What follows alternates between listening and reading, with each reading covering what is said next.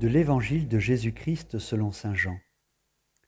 En ce temps-là, lorsque Jésus vit Nathanaël venir à lui, il déclara à son sujet Voici vraiment un Israélite, il n'y a pas de ruse en lui.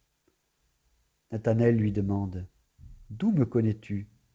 Jésus lui répond Avant que Philippe t'appelle, quand tu étais sous le figuier, je t'ai vu. Nathanaël lui dit Rabbi, c'est toi le Fils de Dieu, c'est toi le roi d'Israël. Jésus reprend. Je te dis que je t'ai vu sous le figuier, et c'est pour cela que tu crois. Tu verras des choses plus grandes encore. Il ajoute.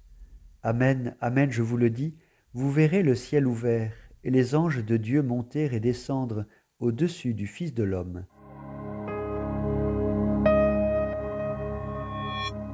L'Église fête aujourd'hui les saints archanges Michel, Gabriel et Raphaël, ces messagers de Dieu qui contemplent son visage et servent sa volonté éternellement.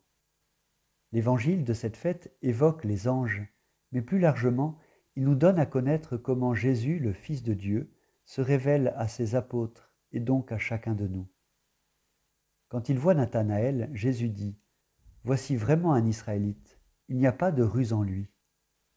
Jésus nous connaît mieux que nous-mêmes, et en plus il n'y a pas de jugement en lui sur les personnes. Aussi, quand nous reconnaissons la lumière qui habite la personne qui est en face de nous, c'est que le regard de Jésus nous est donné. Nous voyons ce qu'il voit, et nous apprenons ainsi à le connaître. Quand tu étais sous le figuier, je t'ai vu. Jésus, c'est Dieu qui nous voit. Notre condition, nos besoins, nos demandes, rien ne lui échappe.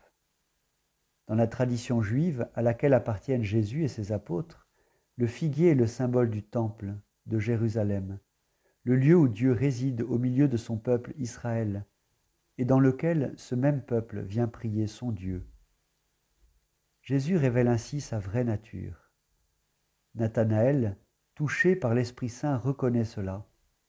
Rabbi, c'est toi le Fils de Dieu, c'est toi le roi d'Israël. Nathanaël, israélite véritable, est habité comme tous ses frères et sœurs juifs par l'attente du Messie ou du roi sauveur annoncé par les prophètes. La grâce de la rencontre avec Jésus lui fait reconnaître qu'il est plus encore que cela, il est le Fils de Dieu. Jésus confirme que c'est bien le don de la foi qu'il a reçu et qui lui permet de dire des choses pareilles. Je te dis que je t'ai vu sous le figuier, et c'est pour cela que tu crois. La foi est le don nécessaire pour connaître véritablement qui est Jésus et quel est le dessein du Père qu'il vient nous révéler. Vous verrez le ciel ouvert et les anges de Dieu monter et descendre au-dessus du Fils de l'homme. Par cette parole, Jésus non seulement révèle qui il est, mais également la mission qui est dévolue aux anges. Jésus renvoie ici au songe de Jacob, qui a vu une échelle dressée entre ciel et terre, et sur laquelle des anges montaient et descendaient. Et Dieu se tenait près de lui, nous dit le récit de la Genèse.